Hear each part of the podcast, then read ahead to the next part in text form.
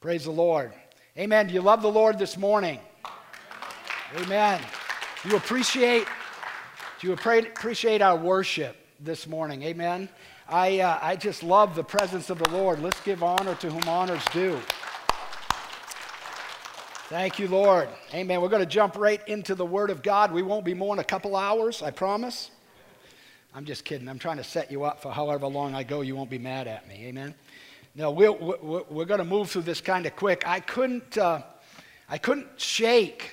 Just God's just been dealing me about about His resurrection, and and uh, and so we're gonna we're gonna take a look at it from a little bit a different aspect this morning. And uh, if you turn with me to Matthew chapter three, in your Bibles, Matthew chapter three.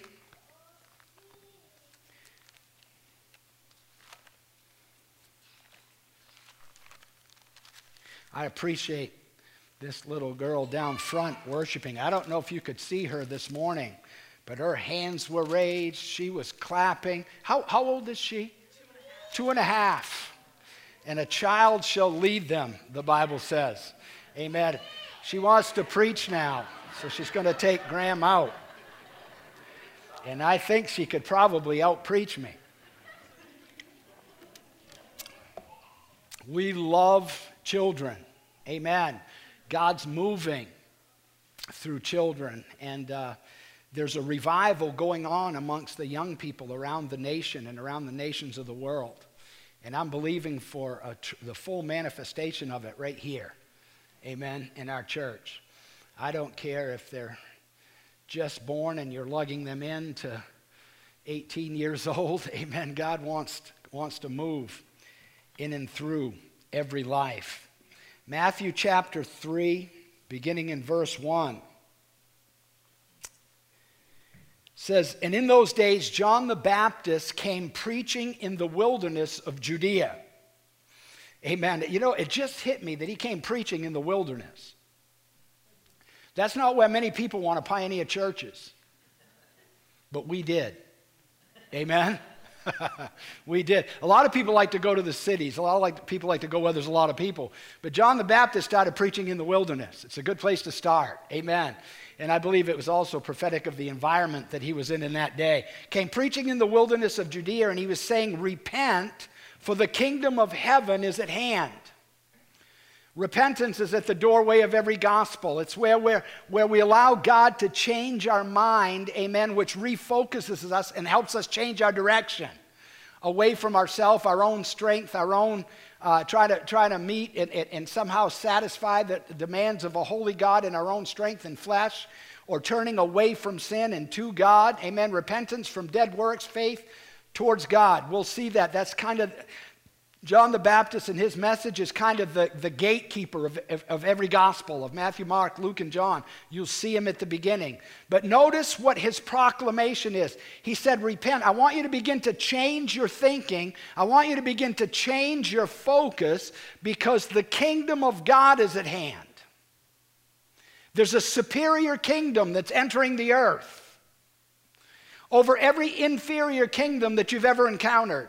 This is what John was saying prophetically. He said, there's, there's the kingdom of God is at hand. Amen. A superior kingdom over every inferior kingdom. It's going to look different. It's, you're going to function different. It's going to lift limits. Amen. It's, it's going to open you up to realms of, of, of, the supernatural and the impossible. And he said that kingdom is at hand right now. Can you imagine being John the Baptist, getting to, be, uh, having, having the privilege to point out the king of that kingdom?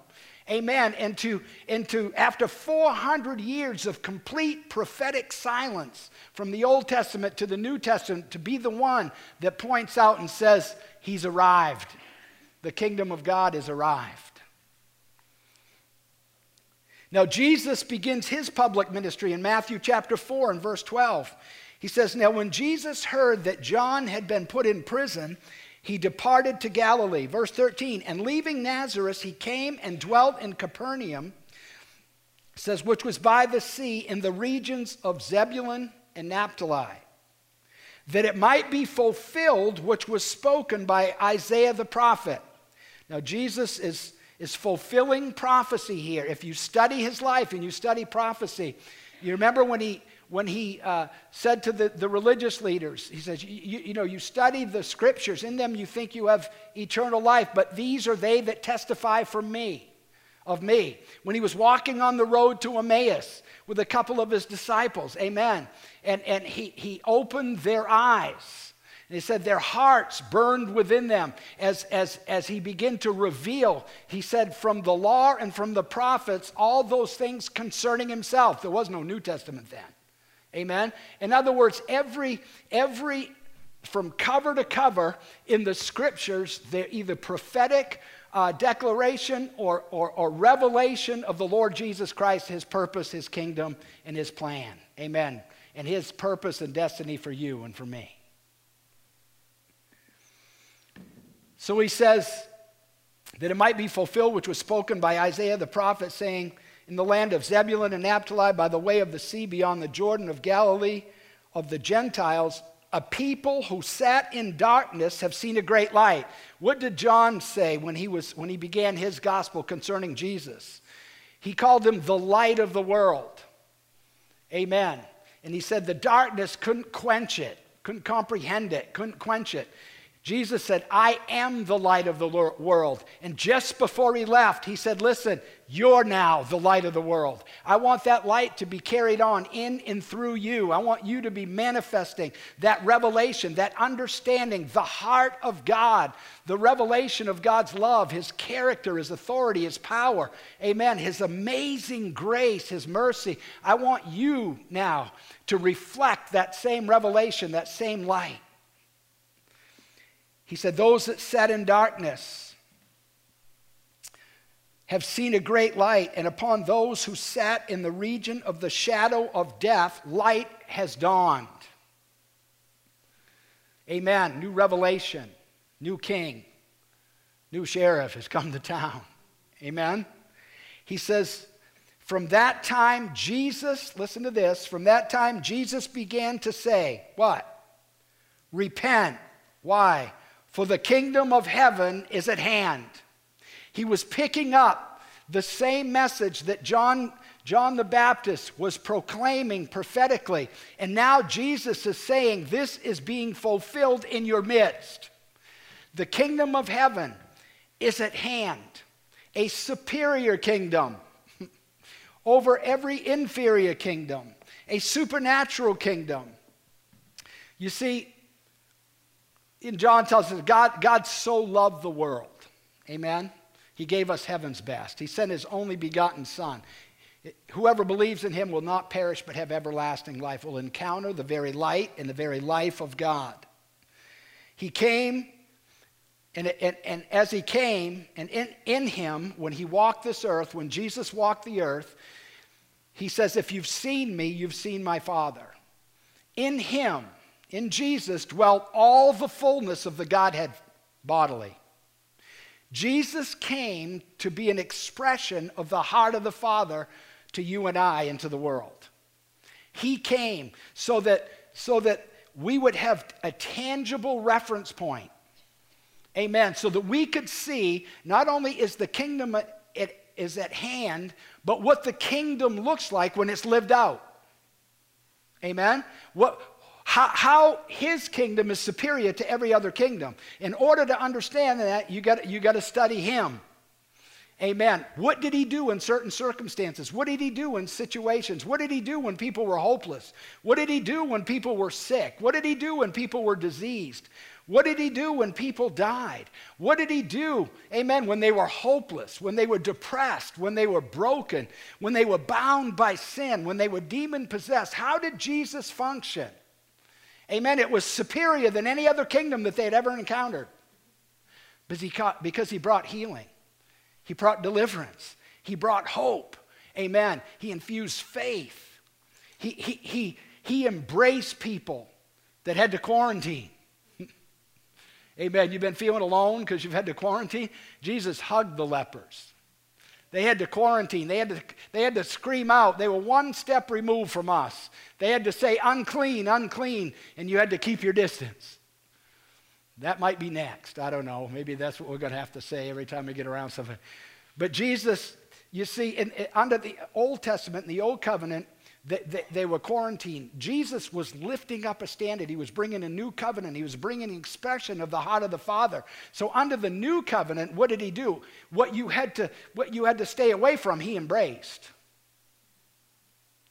What you had to live with and try to endure and survive, he healed and he delivered. Amen. When people were demon possessed and tormented, amen, he set them free.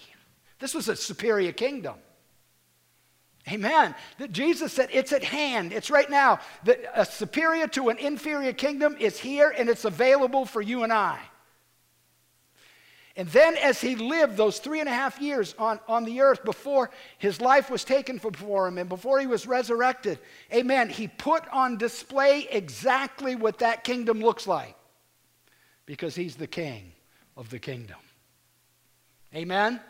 Everything we witness in his life put on display the heart of the Father. That's why he said, I only do what I see the Father do. I only speak what I hear the Father speak.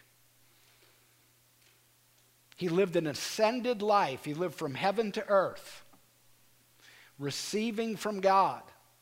Amen. And, and, and, and taking that which he received and, and made it evident to those that he ministered to. He gave expression to it in reality. I love that scripture at the end of the Gospel of John where it says that he ascended. Who, he asked them, he goes, Who has ascended and who has descended? And, they, and they're looking, he goes, Nobody but the Son of Man. Now, Jesus hadn't been crucified yet. But he said he ascended and he descended. What was he talking about? Living in the abiding presence of the Father. There was, there was, no, there was no distance to him. Amen. He, he, he, could, he could witness what the Father was doing. He could see. He could hear. And all he did was what he was mandated to do. Amen. Commissioned to do. Out of that intimate relationship in the heart of the Father, he brought that to us and he's offered that to us. In fact, the title of my message this morning is Being Witnesses of His Resurrection. Last week we talked about the power of his resurrection. Now God wants us to be witnesses of his resurrection. Amen? In Acts chapter 1, we're going to spend a little bit, the rest of the message we're going to spend jumping around here in Acts 1, 2, and a little bit of 3 and 4. Not the whole chapter, but just a few verses out of each one. John said, The kingdom of heaven is at hand. Jesus said the kingdom of heaven is at hand. The way we get in is always the same it's through repentance and, and trusting Him. Amen. Calling on Him. The way is narrow, but there is a way in. Amen. His name is Jesus. Amen. Anybody awake? Check your pulse. I just want to make sure you're still with me. Amen. Elbow the one next to you if you think they're sleeping. Amen. Because it's because because we're going to get we're to elevate some things now. We've been dealing with some 101 stuff, but I want to I want to try to challenge us a little bit and and and lift our lift our faith this morning. In Acts chapter 1 and verse 20.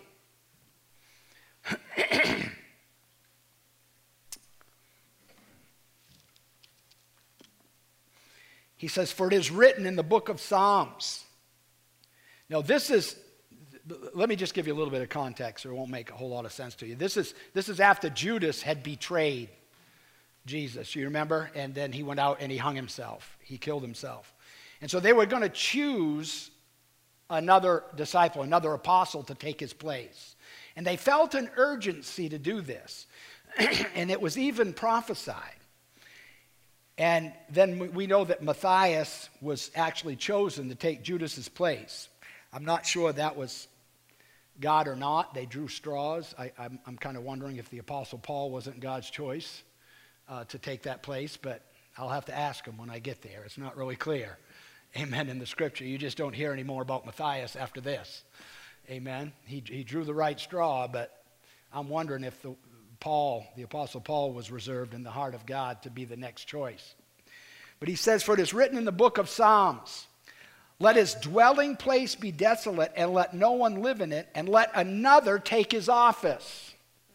Psalm 109 8 says, Therefore, these men who have accompanied us all the time that the Lord Jesus went in and out among us, beginning from the baptism of John to the day that he was taken up from us, these must become witnesses with us of what? His resurrection. You see, they chose him, they were feeling an urgency. Amen. They, they had, the, the heat was being turned up. I mean, their, their Savior had just been crucified. He had been resurrected. He had commissioned them, He had mandated them to take this gospel. Amen. This gospel of the kingdom to the nations of the world. We have that same mandate on us today. Nothing's changed. Amen. People still need to know the heart of God and the love of God for their lives and that, that there's a better way. They need to know and encounter a kingdom reality.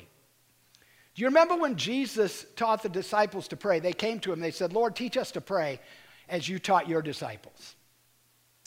And, and, and, and so he said, okay, when you pray, pray like this Our Father who art in heaven, hallowed be the name. In other words, God, you're preeminent. We worship you, we magnify you. Hallowed be thy name. Thy kingdom come. We sang it this morning heaven in earth as in heaven. In heaven, you know, he said, pray that my kingdom come and my will be done in earth as it is in heaven. He wants some heaven on earth through his people. Amen? Now, Jesus said it's at hand.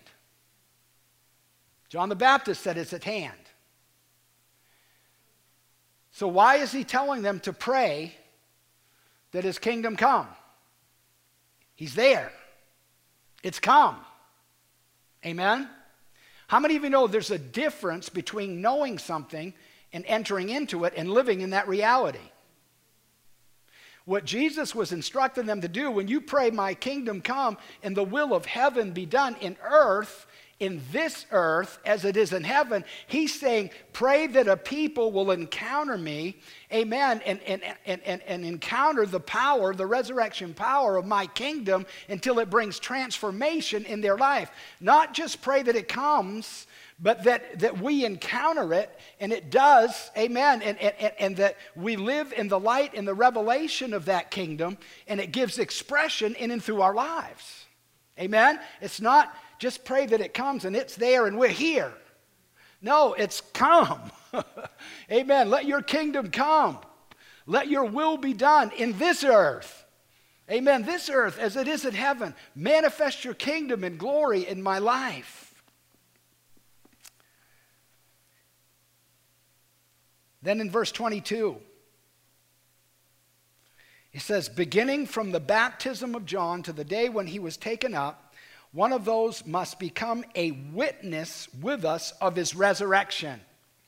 So they were calling forth someone to take Judas's place to be a witness of his resurrection. Now, this word witness is interesting. In the Greek, it means it, it's, it's martos, it's where we actually get our word martyr from.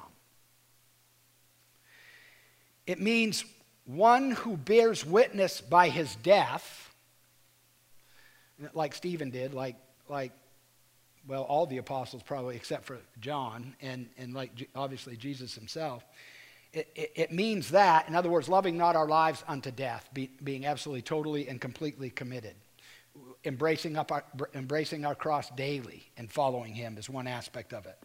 But it also denotes one who can or does aver what he has seen or heard or knows.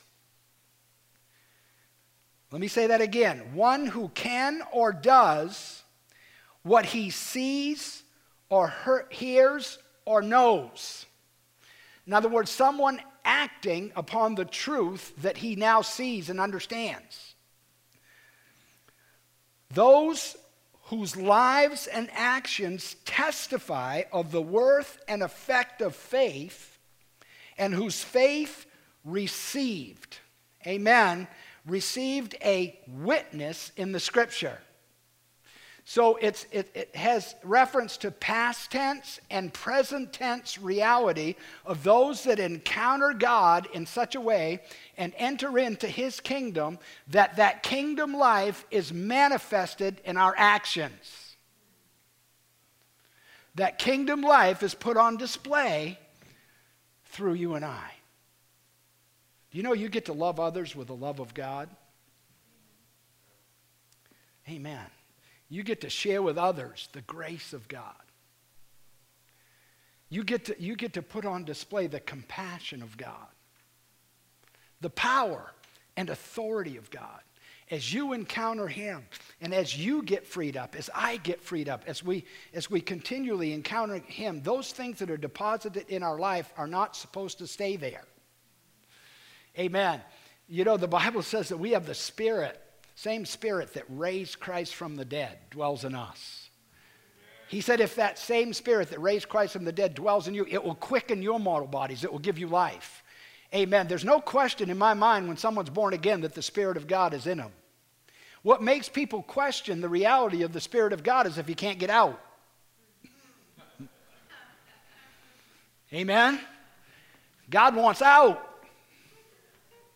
He said, I, have deposited something. I've changed your life. I'm, I, am bringing, I'm bringing kingdom reality, a superior kingdom into your life so that others might see, so that others might experience it and encounter it.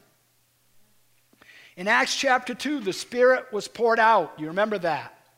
They were in an upper room in one accord. They were praying 50 days after uh, Passover. It says, and when the day of Pentecost had fully come, God poured out his Spirit. They saw cloven tongues over each one. They be, all began to prophesy and speak in other languages. And then Peter says that, that, that got him in a little bit of trouble. When they wandered out of the upper room, people thought they were drunk. You remember that? In Acts chapter 2. They were staggering around, staggering around under the anointing of the Holy Spirit. I don't know if you've ever seen anybody drunk in the Spirit, but it's interesting. Amen? It happens. I believe every, for everything that's real, the devil has a counterfeit. Amen? The, the devil's counterfeit for church is the bar. They advertise fine spirits. People pull up to the altar, get a drink, amen, share their problems. Just saying. And there's usually a lot more reverence in a bank than there is in church as far as respect. You don't, you don't, kids are made to behave and people don't get out of line and people don't holler and scream. Why? Because that's what's really worshiped in our nation. I didn't mean to get off on all this, but it won't cost you any more. It's good, it's good, to, it's good to encounter truth. Amen? To encounter truth.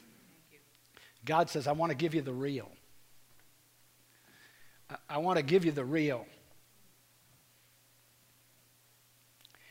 And so they, they were accused of being drunk. So Peter speaks up. They were kind of staggering around under the anointing. Even they hadn't got that kind of encounter, hadn't had that kind of encounter with God at that, that point, the Holy Spirit just filling them and overflowing.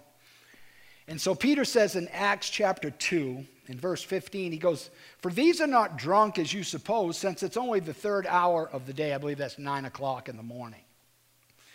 Says, and it, he said, But this is that, this is what was spoken by the prophet Joel. He goes, What you're witnessing here, us staggering around, having a little hard time getting, getting a reference, is, is exactly, now Peter, Peter has a, a clear mind. Amen? Which showed that he wasn't drunk in the natural. He's operating, he's moving and functioning in a superior kingdom. They're trying to interpret it through natural eyes. They're interpreting what they're witnessing for a supernatural encounter with God. They're interpreting with their natural eyes in, in, in a lesser realm, a, a, uh, a lower kingdom. Amen. And so he said, They're not drunk as you suppose.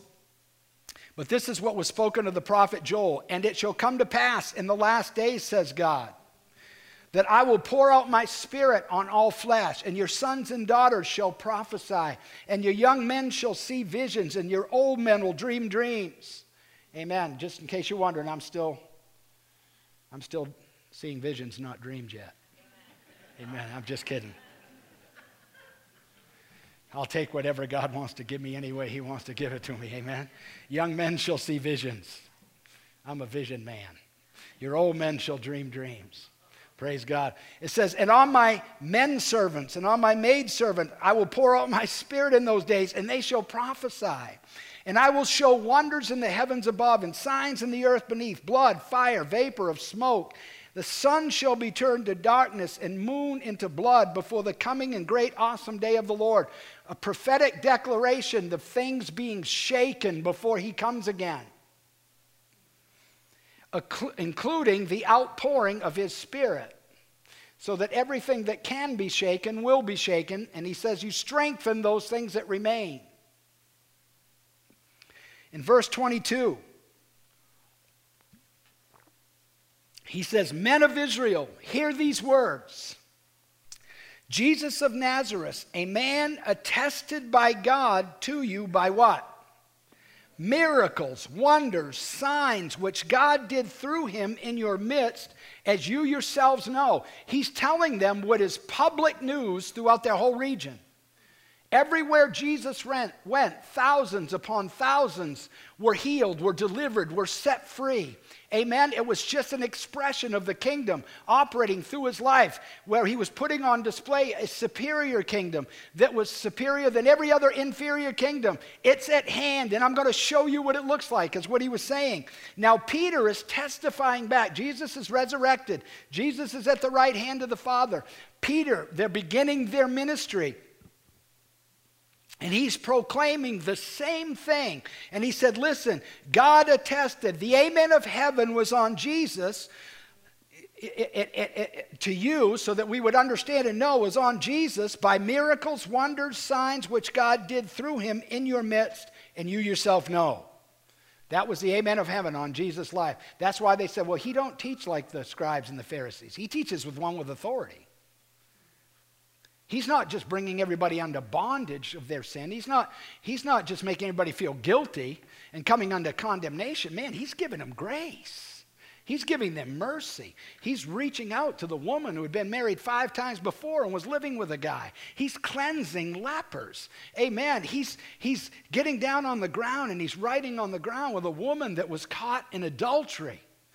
Amen. And then he looks at the religious leaders who all had stones in their hand, and according to the law, she should have been stoned. So should the one with her. He didn't get brought in. I always wondered that. And then Jesus said, Let he who without sin among you throw the first stone. And from the oldest to the youngest, the one who'd sinned the most, to the ones who hadn't been around long enough to sin as much, they all began to drop their stones is a different kingdom. He come to set the captives free. He come to embrace. He come to love. He came to restore. He came to bring life. Amen. Men of Israel, hear these words Jesus of Nazareth, a man attested by God to you by miracles, wonders, signs which God did through him in your midst, as you yourself also know. Verse 23 and him being delivered by determined purpose and foreknowledge of God. Now, this is something that we don't, sometimes we lose sight of. Him being delivered by determined purpose and foreknowledge of God, you have taken by lawless hands and have crucified and put to death. Do you know that it was predetermined and purposed in the heart of the Father for Jesus to die? Because of his love for you and I. We're celebrating communion in a little while. Amen. He was wounded for our transgressions. He died for our offenses, and he was raised, it says in Romans 4, for our justification. Just as if we never sinned. It is a complete, finished work on Calvary. The blood of Jesus is enough. The grave couldn't hold him. He was resurrected. He defeated death. He defeated the enemy. He crucified the handwriting and ordinance that was against us. He nailed them to the cross. He defeated the flesh. Amen. And he gave us victory over sin and delivered us from the wrath to come. That's what we're going to be celebrating here in a little while.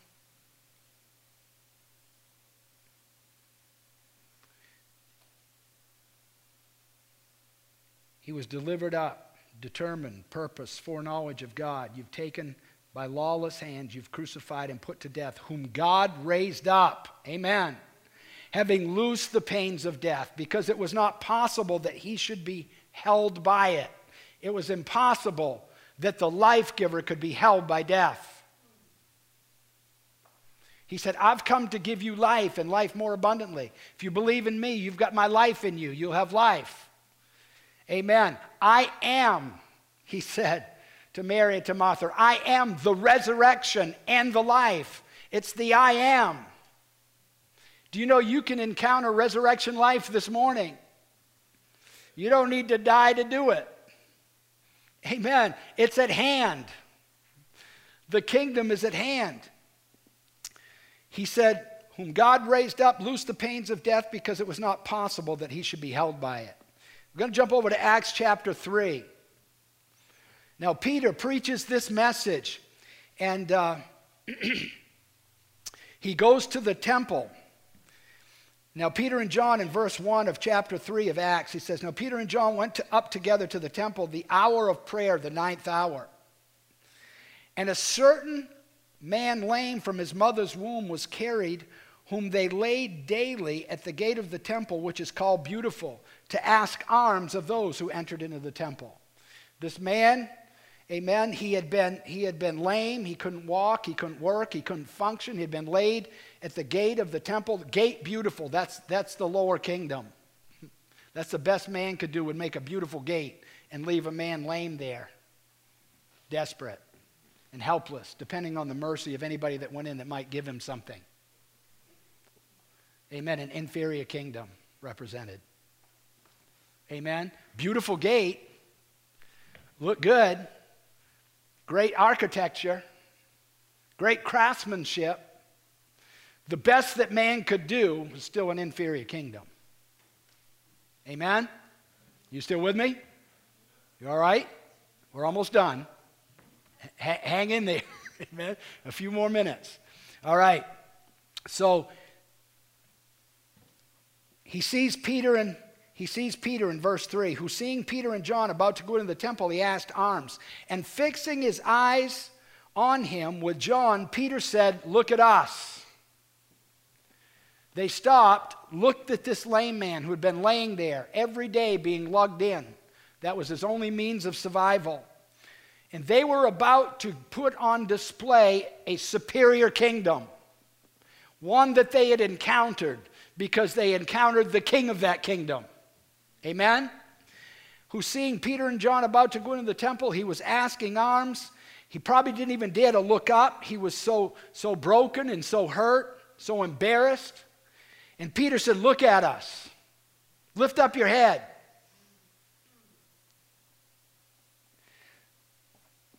Amen.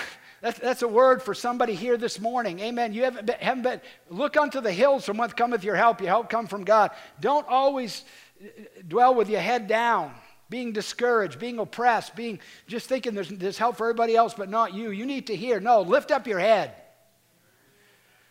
Amen. God's no respecter of persons. What He's done for this man, what He's done for everyone when He walked this earth in this ministry, He'll do for you. Amen. Lift up our heads. You know you're going to head the direction you're looking. It's a simple truth. I know I'm a deer hunter. I'm always looking for deer.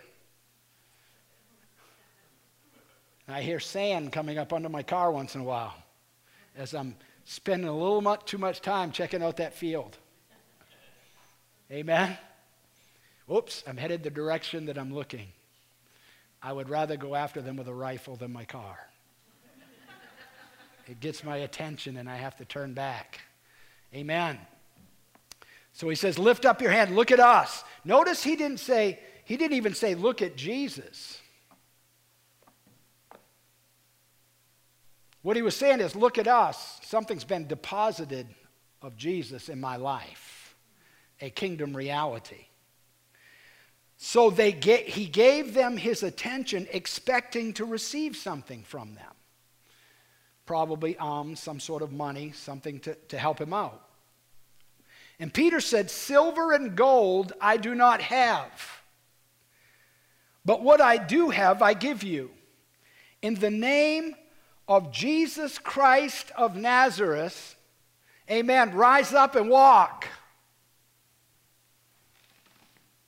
God spoke to me this week that the American church has more silver and gold than they have what Peter had. Than more power. God wants a shift.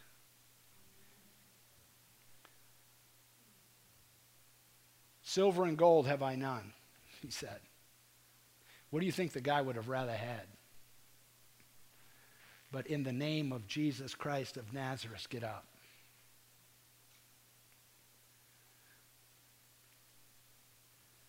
God's doing something in America. He's shifting priorities. He's not interested in man building inferior kingdoms, even in his church.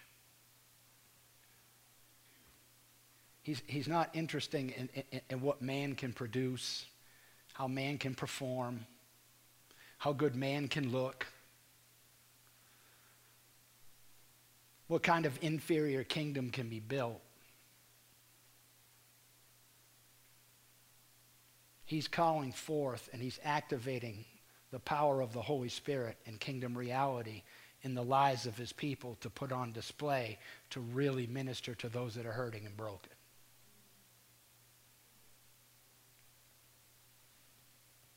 He said, It's at hand. Pray that it enters your life. Amen. Pray that you can give expression to it. Silver and gold I don't have, he says, but what I do have, in the name of Jesus, get up. And he took him by the right hand and he lifted him up, and immediately his feet and ankle bones received strength. So he, leaping up, stood and walked and entered into the temple with them, walking and leaping and praising God. Amen. What a call to worship. Well, wait a minute, you got healed and there wasn't an altar call yet. You know, we get so stinking caught up in formalities and traditions. And, I mean, of every denomination. I'd love it if somebody walked in this door and said, Pastor Gary, when I walked in this door today, I got healed. Man, when Pastor Pete was leading worship, Man, I, I, got delivered. I got set free. The peace of God entered my heart. I was so depressed when I came in, and somebody greeted me and shook my hand and said, Bless God, and I was set free. Amen. I was, I was, I, I saw somebody in the hall the other day that had a headache. Amen. It was after service. I'd just come out of my office and, I, and I'm looking. He said, Yeah, my head's killing me. And uh, I think it was Donna Aiken was there. And she goes, Well, let me pray for you. And she prayed like that. He goes, It's gone. I'm going, yes. I'm standing in my office door. They didn't have to track me down, they didn't have to track down the elders. Amen. Some people are getting this. Amen. It's starting to get on board. The kingdom of God, amen, is within you.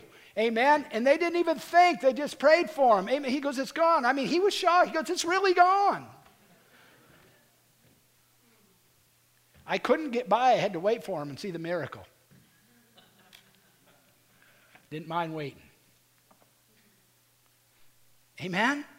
That, that, that, that's, these signs shall follow them that. Doesn't just say pastors. Doesn't say evangelists, apostles, prophets. Yeah, they all function in that, but these signs shall follow them that believe.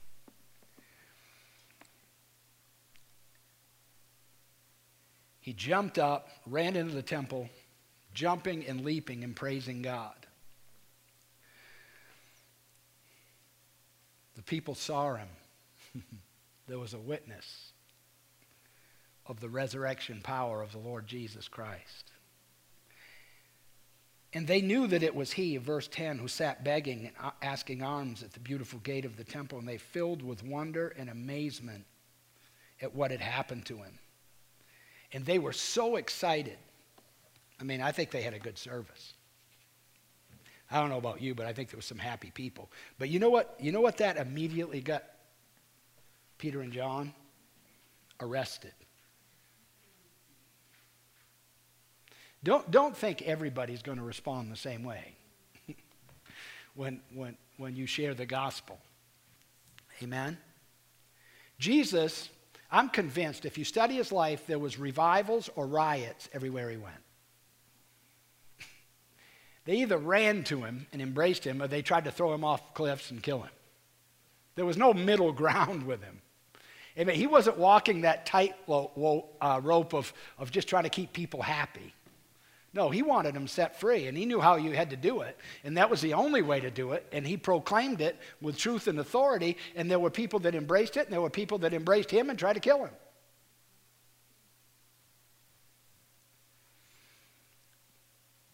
So that, and we're going to close in this Acts chapter 4. so, this lame man gets healed. The religious leaders are offended. They're offended at the truth, at the gospel, at the power of God be put on display. Why? Because they weren't functioning in it.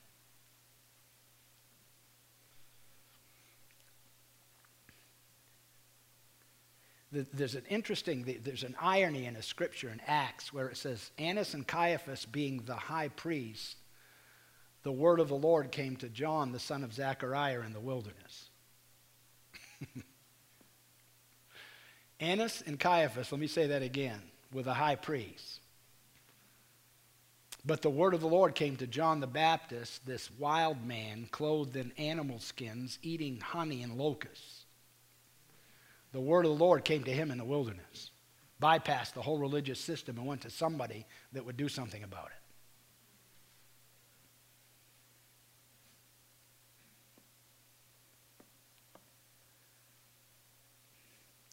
So now they're on the hot seat in, in Acts 4 and verse 7. And when they had set them in their midst, they asked, By what power or by what name do you do this? And Peter, being what? Filled with the Holy Spirit, the kingdom of God operating alive and well in Peter, said to them, This is the one who just a few weeks before denied that he even knew him. I, have done a message before and after the Holy Spirit with Peter, the before and after. You see all those weight loss things, before and after? Well, there's a before and after with the Holy Spirit in our lives, too. Amen? Peter, filled with the Holy Spirit, said to them, Rulers and people and elders of Israel, if we this day are judged for the good deed done to this helpless man, by what means has been made well, he says, Let it be known to you all, he is not afraid now. He's empowered by the Holy Spirit. Let it be known to you all and to all the people of Israel that by the name of Jesus Christ of Nazareth, whom you crucified, whom God raised from the dead, by him this man stands before you whole. This is the stone which was rejected by you builders. He's not just saying a scripture here, the builder. He goes, you builders which has become the chief cornerstone. Nor is there salvation in any other, for there's no other name under heaven given among men but whereby we must be saved. Man, he is laying it down. This is the he's laying it down to the same ones who crucified Jesus. He has no idea if he isn't next. It, it, and I love this, it, it gets better. The, he says,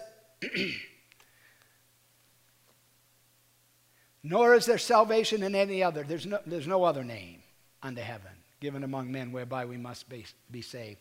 Jesus is it. I know that's it's it's awful narrow-minded and they asked Mike Warmke that one time. They said, Isn't that awful narrow minded? He said, Well, you can afford to be if you're right. Amen.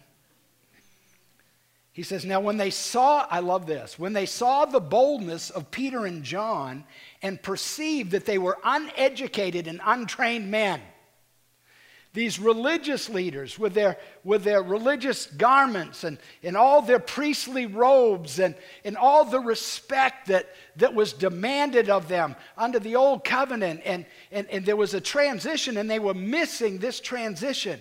Amen. And they, they saw the boldness. What made Peter and John stand out? It wasn't their garments, they were fishermen.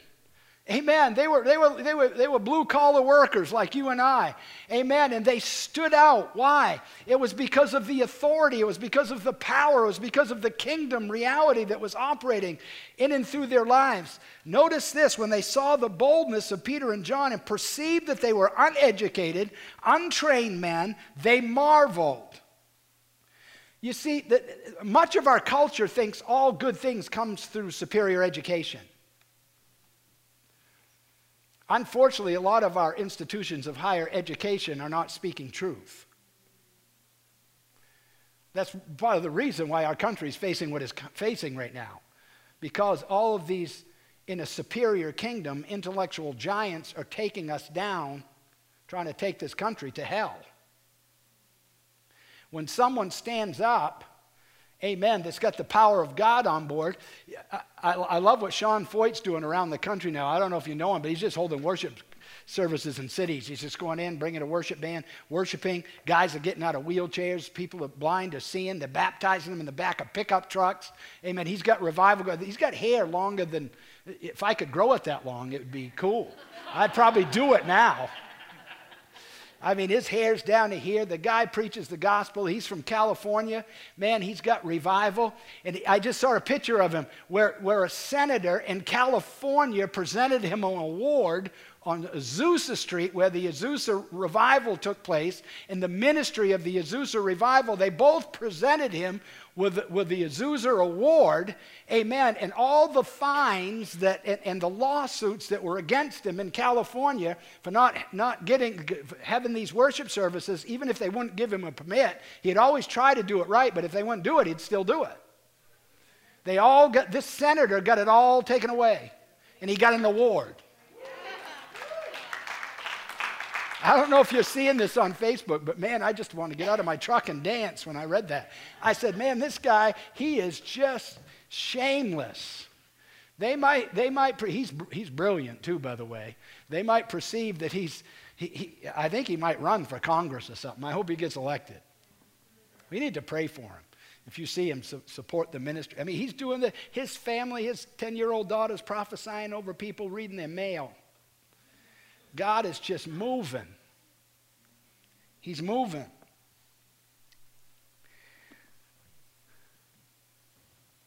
Well, it says, Now, when they saw the boldness of Peter and John, they, they perceived they were uneducated and un, untrained men. They marveled. But notice at the end of this verse, and they realized that they had been with Jesus. It's not what you know, it's who you know.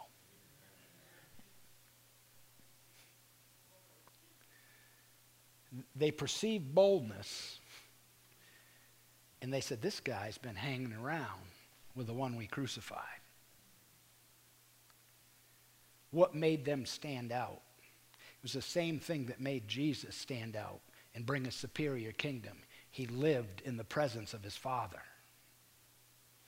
Peter had encountered time and time again the presence and the glory of God. He was filled with the same spirit that raised Christ from the dead. And he was proclaiming the gospel and the truth under that same anointing and same unction. And it was shaking the religious world around him. It says, and seeing the man who had been healed standing with them, they couldn't really say anything against it. I love it. Come with me to my trial. You're my evidence that God's real.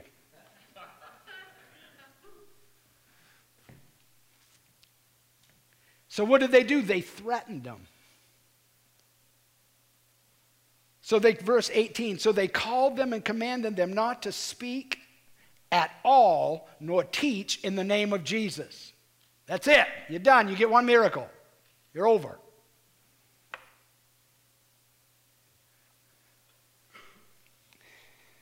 But Peter and John answered and said to them, Whether it is right in the sight of God to listen to you more than to God, you judge. I love verse 20. But we cannot but speak the things which we have seen and heard. What did it say as a witness? Putting on display what's been seen, what's been heard, what you've encountered of the Son of God. He said, We cannot, we cannot but speak the things which we have seen and heard. So they were further threatened. They were threatened more. What is Peter saying here? He goes, I have no options. Oh, if we could live life without options when it comes to the glory and the power of God. I mean, what would the American church look like if there were no plan Bs? Amen? This is what Peter said. He said, I can't help it. It's like Isaiah, like, like Jeremiah said, it's the, he wasn't going to, he got, nobody would listen to him. He was a prophet, nobody listened to him. He'd had enough. He was in prison. He goes, That's it. I'm not talking for you anymore, God. I'm done. I quit. He said, But his word was like a fire shut up in my bones. And guess what? He re engaged. Amen. And Peter says, Listen, I can't help. I got no options here. I can't help but to speak the things which I have seen and which I've heard. I've personally encountered of the Lord. In 1 John, he goes, John says this that which we have seen, and that which we have heard, and that which we've handled of the word of life declare we unto you. It was firsthand encounters and experiences with God that revolutionized their lives and established their ministry for the glory of God. So they were further threatened.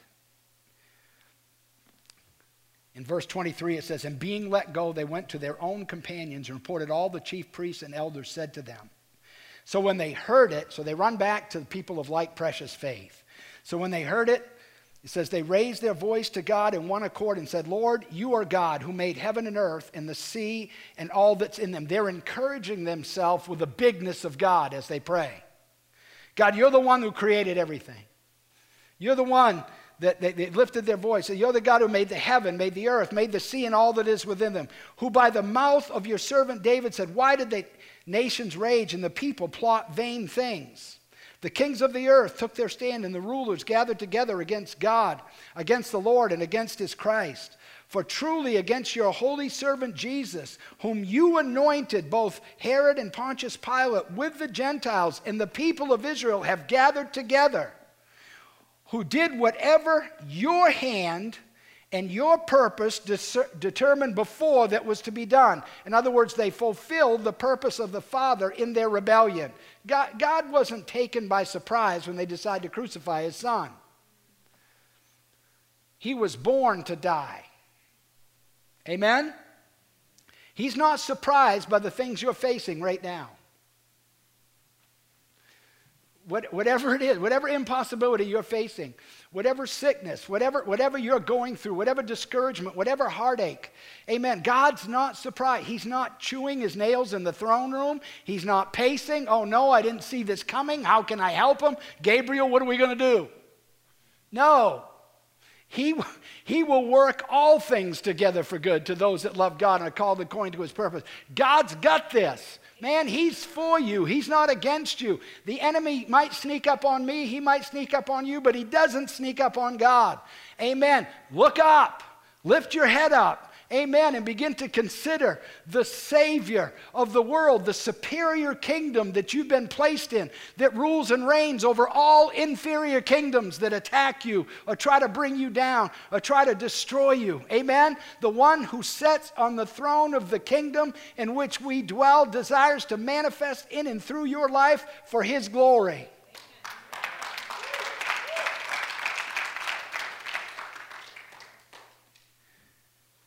I love this, verse 29. He says, Now, Lord, look on their threats. What does Peter do with their threats? He takes it to the Lord. Now, Lord, look on their threats and grant to your servants that with all boldness they may speak your word. What did they perceive that Peter and John had? Good education. They graduated from Harvard Pharisaical School. Yale, Sadducee University. No. They perceived that they, were, they had boldness. They had perceived that he had been with Jesus. What's Peter asking for here? He's asking for the very thing that got him arrested.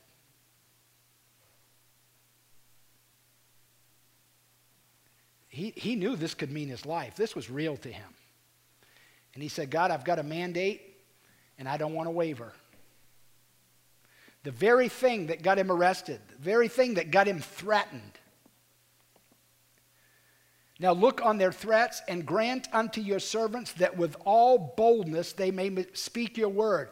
What did, it, what did it say? By stretching out your hand to heal, and signs and wonders may be done through the name of your holy servant Jesus. It was this miracle, this kingdom reality and display that got me in trouble. It was the boldness that you gave me by the Holy Spirit that got me arrested. It was the boldness that you gave me that made me stand out over all the religious leaders and the educated ones. And that day, God, give me more. God, give me more. I, I need more of that boldness. Amen. He said, I, I can't help but do what I've seen and heard. I can't help it, but I can't do it in my own strength. I can't do it in my own power. I can't do it with natural means and in, an inferior kingdom. I've got to have the kingdom of God functioning in my life.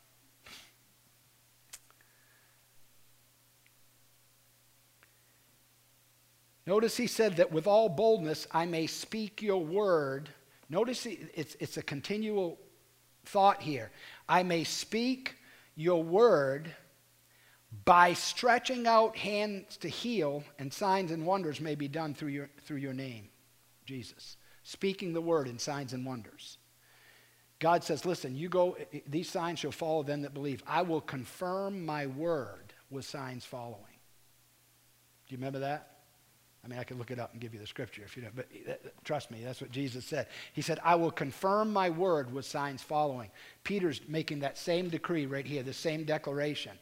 He said, Look at their threats.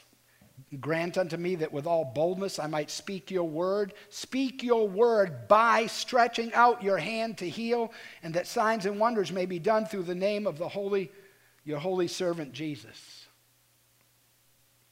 And when they had prayed, listen to this. You talk about a quick answer to prayer.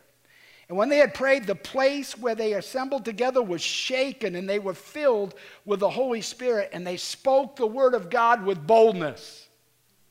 An instant answer to prayer. The place was shaken, and it was just filled with believers praying, and they all began to speak the word of God with boldness. They had a fresh encounter with God, a fresh encounter with the Holy Spirit of God, and they got a, a, a fresh launch, amen, into their kingdom mandate.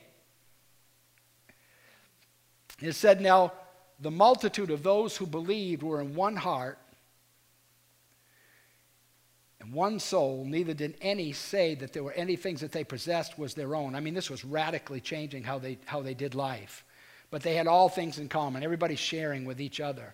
In verse 33, look at this. And with great power, the apostles gave what? Witness to what?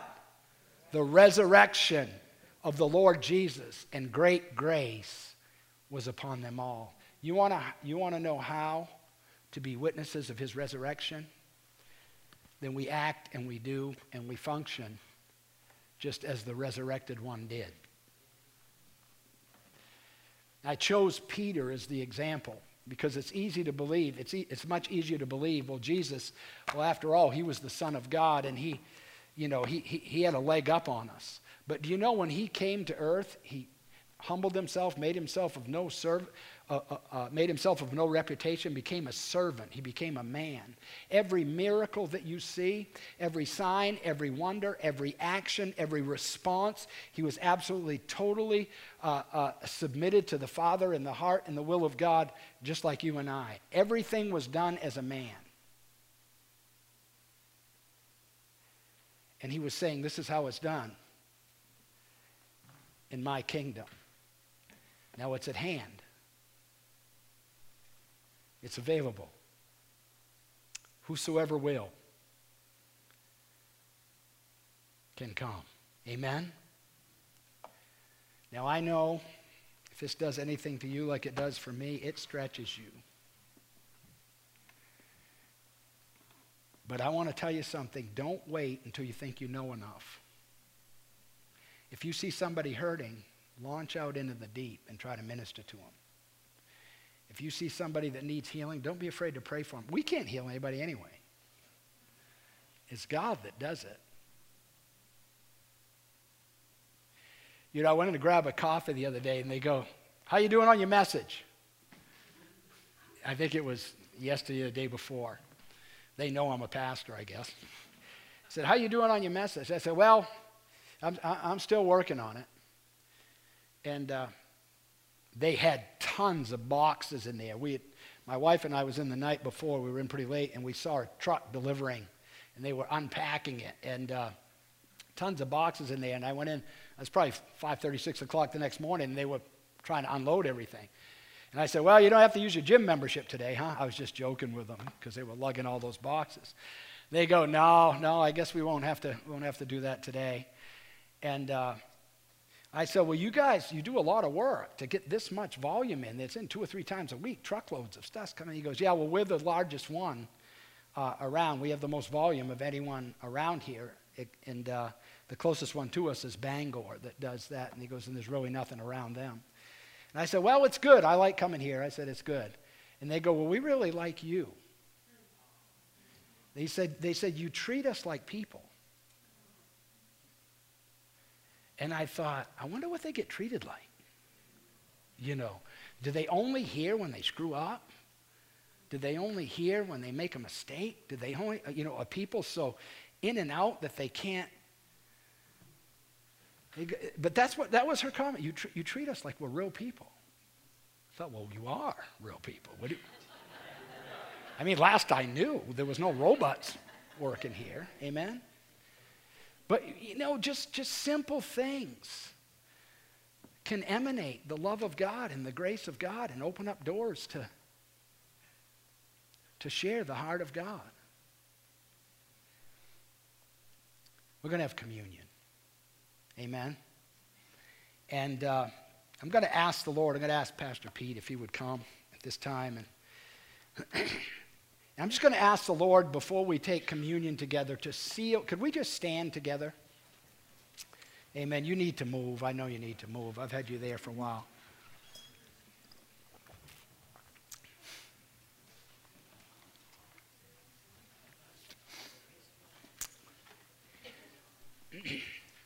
but the kingdom of God that we've been talking about this morning has been established and made available to you and I today because of the broken body and the shed blood of the Lord Jesus Christ. Amen? We stand here this morning availing ourselves to the kingdom reality and truth because of his great sacrifice.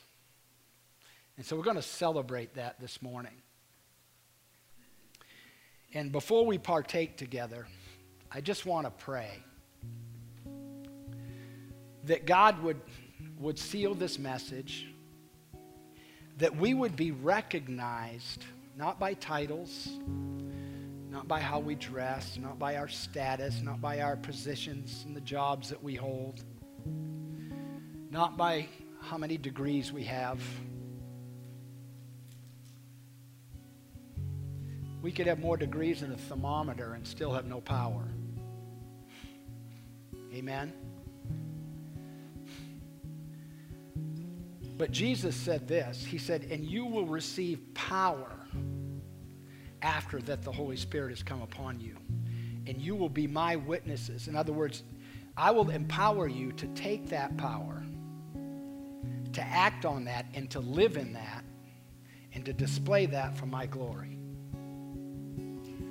motivated by love. Greater love has no man than this, than a man lay down his life for his friend. And because of God's love, we have the capacity to love. We love him because he first loved us. Amen? You might say, well, man, there's some people I have trouble loving.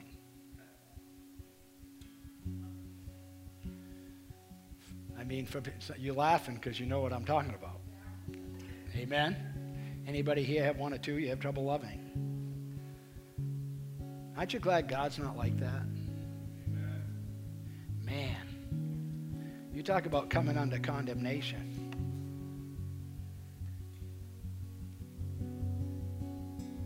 God so loved the world that while we were sinners, he died for us. If you can't love him in your love, love him, let his love love them through you. And it will be real and genuine. And they will and they will they'll get it. Amen. Let's pray. Father, we come to you right now in the mighty name of Jesus. And God, we thank you for the kingdom reality that you've made available. We thank you, Lord God, that when we said, Yes, Lord, and we surrendered and yielded ourselves and acknowledged your death, your burial, your resurrection in our place, that your life came alive in us, that your kingdom was established. And God, we're asking right now, Lord, that with all boldness we might declare your word and that signs and wonders might be done in the name of the Holy Child Jesus. Lord, that you would share your heart with us, that we could love with your love.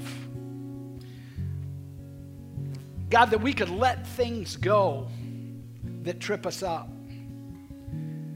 God, that we would, that we would be able to let things go that, God, that want to steal our thought life, that want to steal our joy, that want to steal our peace.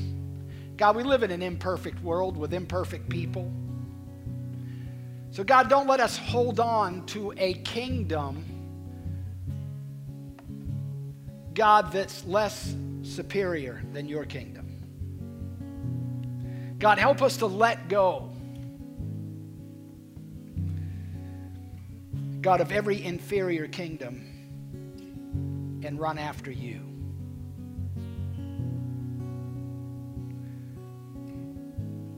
So, Lord, that night in the upper room, you took the bread and you broke it, and you handed it to your disciples. And you said, This is my body which is broken for you. As often as you do it, do it in remembrance of me. Let's partake together.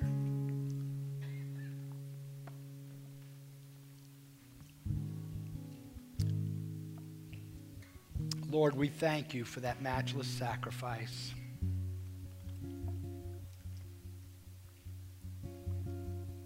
For the breaking of your body. Lord, you was rejected so that we could be accepted.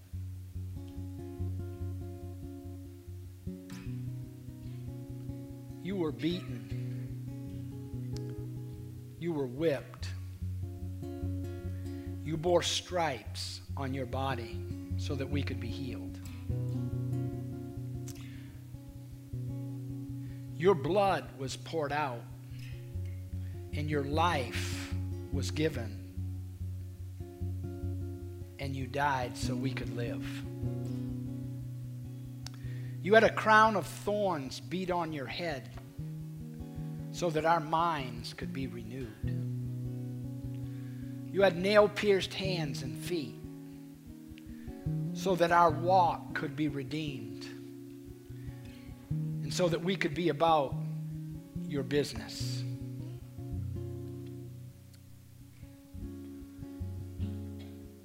And that same night in the upper room, you took the cup and you said, This is the blood of my new covenant. As often as you drink it, do it in remembrance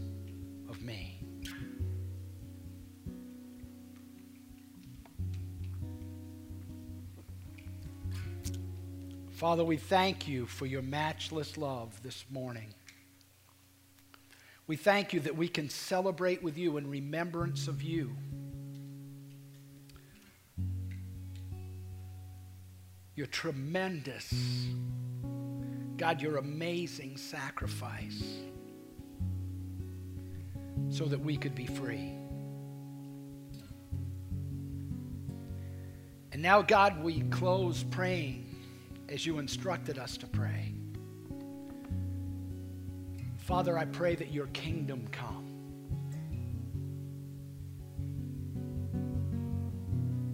That your will be done, God, that heaven would invade earth.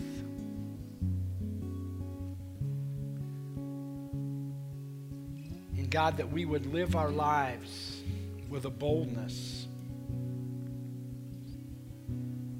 giving expression to your love, to your compassion, your grace, your authority, and your power. Being able witnesses of this new covenant that we've just celebrated. And being witnesses of your resurrection. In Jesus' name. Amen. Amen. We're going to